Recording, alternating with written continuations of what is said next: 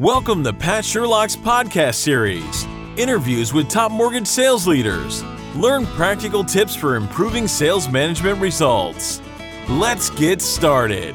Hi, everyone. This is Pat Sherlock, and welcome to the podcast. Today's topic is so important. It's implementing culture change in an organization. And I have the perfect person to discuss this. This is Ellie Fordyce. She's the Chief People Officer at Westerra. Prior to that, she was with Elevations, and she is responsible for the strategies and the implementation. So I'm thrilled to have you. Hi, Ellie. Hi. Well, we're great to have this topic because I know this is going to be super popular. But before we kind of jump into it, talk about how did you get into financial services? What was your career path? Sure. My career path was a little bit odd, actually. I was a dog trainer and I had a uh, dog training business. And I was looking for a part time job where I could get benefits. And back uh, at this time, there weren't very many options except for my local credit union. So I got a job there as a teller. It was supposed to be temporary, and pretty quickly, within a few months, I actually transferred into a corporate trainer role because training dogs is actually training people to train their dog. And so the skills aligned. And so I became a corporate trainer, and that was in the HR team. And so I moved into HR and I've been in HR and credit unions ever since. Yeah, that's an incredible story. I'm going to have to talk to you about my dog. yes, that could be another podcast. yeah, true. Well, let's talk about the challenges in your current position. So, talk about kind of what are you running across in 2022? Oh yeah, I mean, gosh, it's an interesting time, especially in in HR and in financial services. And I'd say, you know, the biggest challenges for us right now are in the market, um, the demands of the market from the financial services standpoint and the, the talent standpoint. You know, last year I think a lot of us faced a lot of changes with staff and turnover, and we're kind of um, at a tipping point with culture. You know, organizations have to deliver what the talent market wants and needs and so that's kind of what we're up against right now. So, when you look at the trends that are currently going on, what do you see in the financial services this year that maybe people aren't discussing, and maybe in a longer term view, going out maybe three to five years? What are the trends? Is remote working going to be permanent? What are your thoughts on all of that? Yeah, that's an interesting question. Um, that's a hot topic right now. So, we've actually spent a lot of time on this topic over the last couple of years. We've moved into a, a fully hybrid model and we're supporting uh, that stance. If you look like maybe three to five years out, how do you think younger people getting attracted to the financial sector? Do you see that as an issue, or is just certainly due to the COVID that there's been problems with attracting them? I don't think it'll be an issue if we kind of stay ahead of the curve. I do think we just have to be aware of what people want. I actually was reading an article yesterday about about this and kind of what the different generations desire from financial services and you know there's there's things like what's your stance on diversity equity and inclusion how are mm-hmm. you investing your dollars are you looking at esgs and things like that what is your flexibility and you know overall work model? All of those things we have to keep front of mind because if we keep operating kind of like how we did in the past i don't think we'll be able to attract people into our industry in the future. But as long as we stay ahead of the curve it shouldn't be a problem that's a really good point staying ahead of the curve talk about how do you stay current it sounded like you were you're reading articles but obviously our industry changes so dramatically uh, talk about how do you stay on top of things? Yeah, I, I do it in a few different ways. I mean, number one, just being in HR in the financial services industry, I I think it's important to stay on top of our industry. So one is just being connected internally and externally with different business leaders, understanding the business. I do a lot of reading, different articles and, and blogs. And then I am a proponent of research. So we have a membership right now to I4CP, which is a research firm, and that's a little bit more on the human capital side. I've used things in the past like Gartner and Bersin. And then, you know, yeah, a lot of reading as well. Yeah, it's a good point. In our ever changing world, it does say something. I think what differentiates uh, individuals is who is current and who isn't. So, great point that you're making.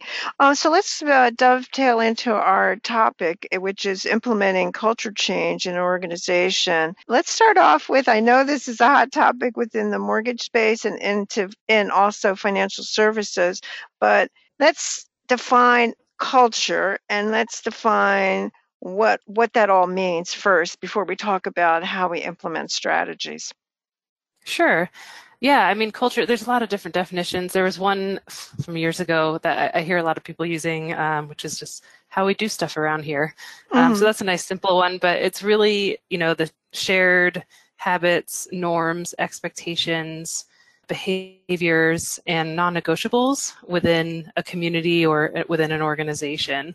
And, and sometimes those are um, really clear and sometimes those are unspoken, but it's kind of how we, how we all show up. And so when you look at culture from the standpoint, certainly this last two years have been incredible change. What is it from a company standpoint? How do you identify that the culture needs to be changed or what goes into that part before you even start changing a culture? Yeah, I mean, there's a lot of different factors to look at, and sometimes it can depend on the organization, uh, what you might care about and what you want to look at. You know, for for me, some of the things are just getting a gauge on employee engagement and sentiment, getting a gauge on from a credit union standpoint, we have members or your customer satisfaction and looking at some of those metrics, looking at financial performance. I mean, you can't be a high performing organization if your financial performance isn't where it needs to be. And so kind of pairing all of that and then also benchmarking yourself against, you know, different markers in the industry. That's a good way to gauge where you're at and, and if you maybe need to shift. And so when you're talking about once you've done this benchmarking, which I think a lot of companies don't really do, so it's great to hear that you're doing all of that. Um, and then you're talking about the change component. A lot of times, what I see at leadership levels, they have all different interpretations what they need to change to. So mm-hmm. talk about that.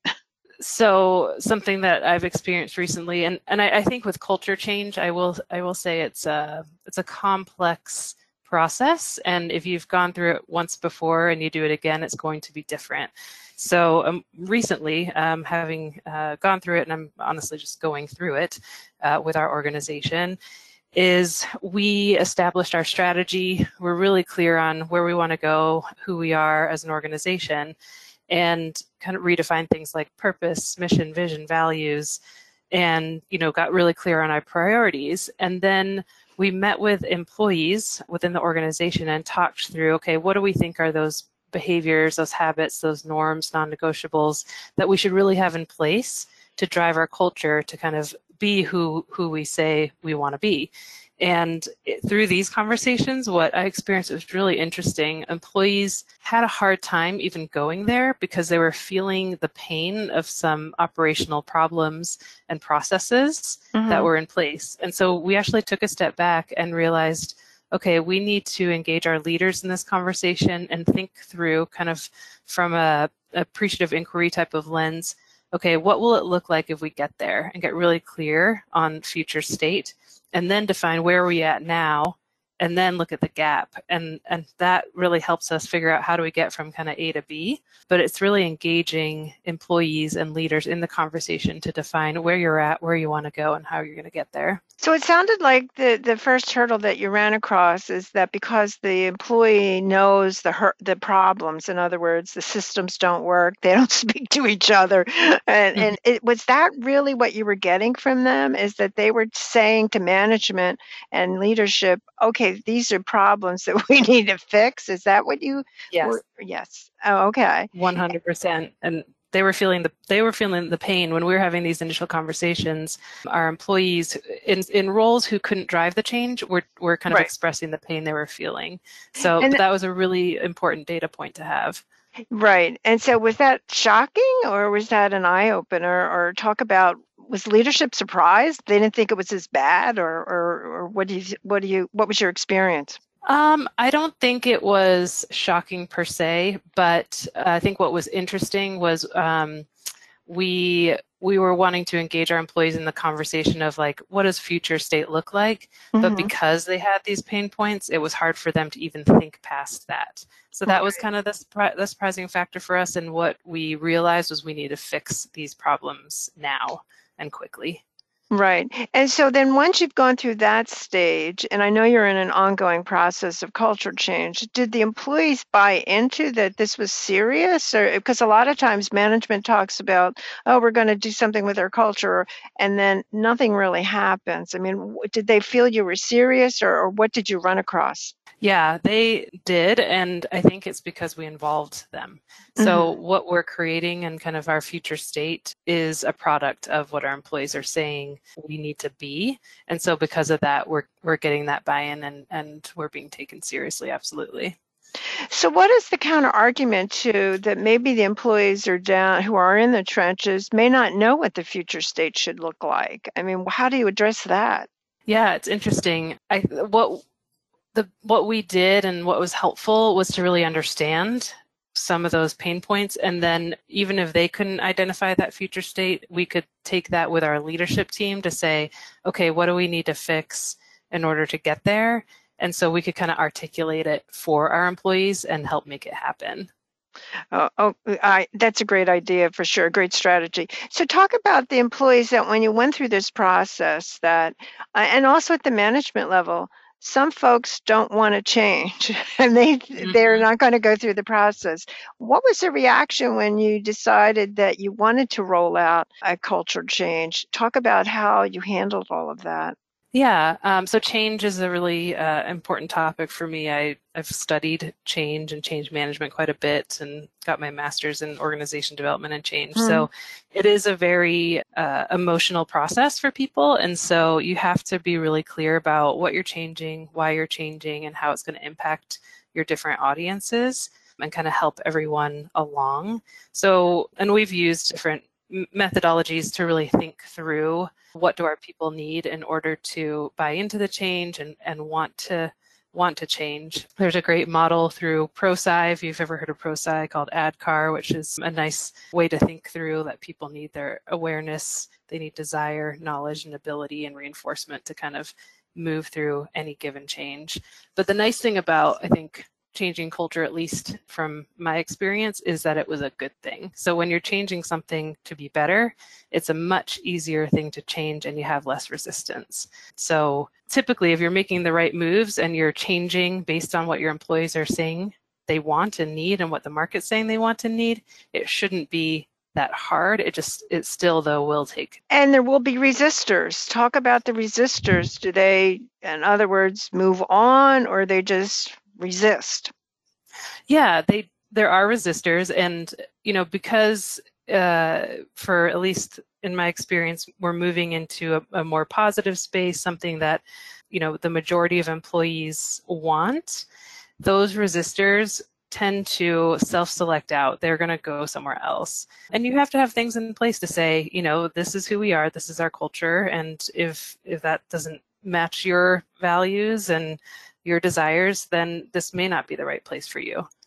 So, is it more difficult, in other words, in the master strategy, and talk about Ellie from the standpoint of certainly you can tie together with financial numbers and, and that we need to have these numbers, but it, it really would be, I think, fair to say in most change issues that the organization is either not making their numbers or in fact they're trying to move into a much different space so therefore they have to recruit different people or there's some combination that has to happen.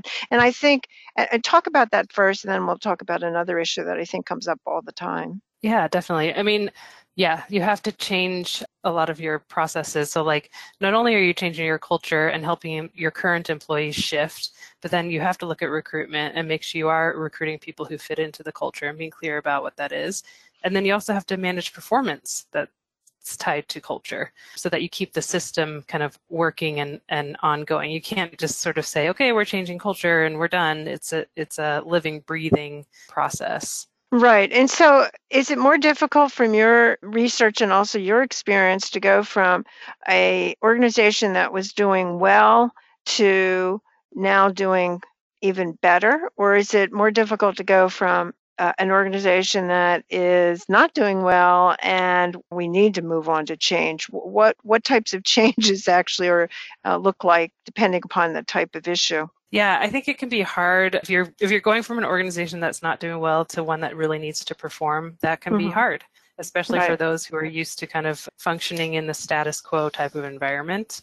And I do think that's where recruiting can help a lot. You know, I have seen before where we've got teams that are sort of just you know status quo and then you recruit people who are high performers and they really push on people who haven't performed like that before i've heard it called the peloton effect where sure. you've got someone comes in you know they're in the front and then people want to catch up to them and that's actually really exciting to see and when when you kind of see that shift in people and they're like oh i that's what they're doing and oh i can do that and then they kind of tap into their their own power which is really exciting but it's also hard to recruit those types of people to come into an organization that has a reputation of being, let's say, you know, lackadaisical. Is that what you find? It can be, but I have had great success recruiting people into a changing organization because a lot of the time those folks are really excited to implement and drive change and push people. So it, it is it can be a selling point actually. That's a good point. Yeah, that is really a good point. So we only have a few minutes left, and this is such an important topic. Is there a couple highlights that you want to give or takeaways for our listeners today on this topic? Sure. You know, I think with culture change, like I said, it, it is very complex, and I do think that it can't be a top down uh, approach. It has to be top down, bottom up, coming from the sides. It has to be everyone doing it together. If if a leadership team comes in and they make the decisions on what a culture needs to be and they don't engage their staff, I, I think that you're going to set yourself up to fail. But if you only do grassroots and you don't have your leadership team engaged, then you could be set up to fail too. So you really have to think about it holistically. And then if you're going through a culture change, I think just being really clear about who you want to be and what it's going to look like when you get there. And that will help you kind of define out a lot of the details that, that come with it. Well, there are certainly great words of wisdom. And I want to thank everybody for listening today. I certainly appreciate you spending time with us. And Ellie, you were fabulous. Thank you. Thank you. Thanks for having me. Thanks for listening to our podcast. We appreciate you spending time with us. If your sales team needs training in hiring and lead generation, schedule a free consultation by emailing me at psherlock at qfsconsulting.com.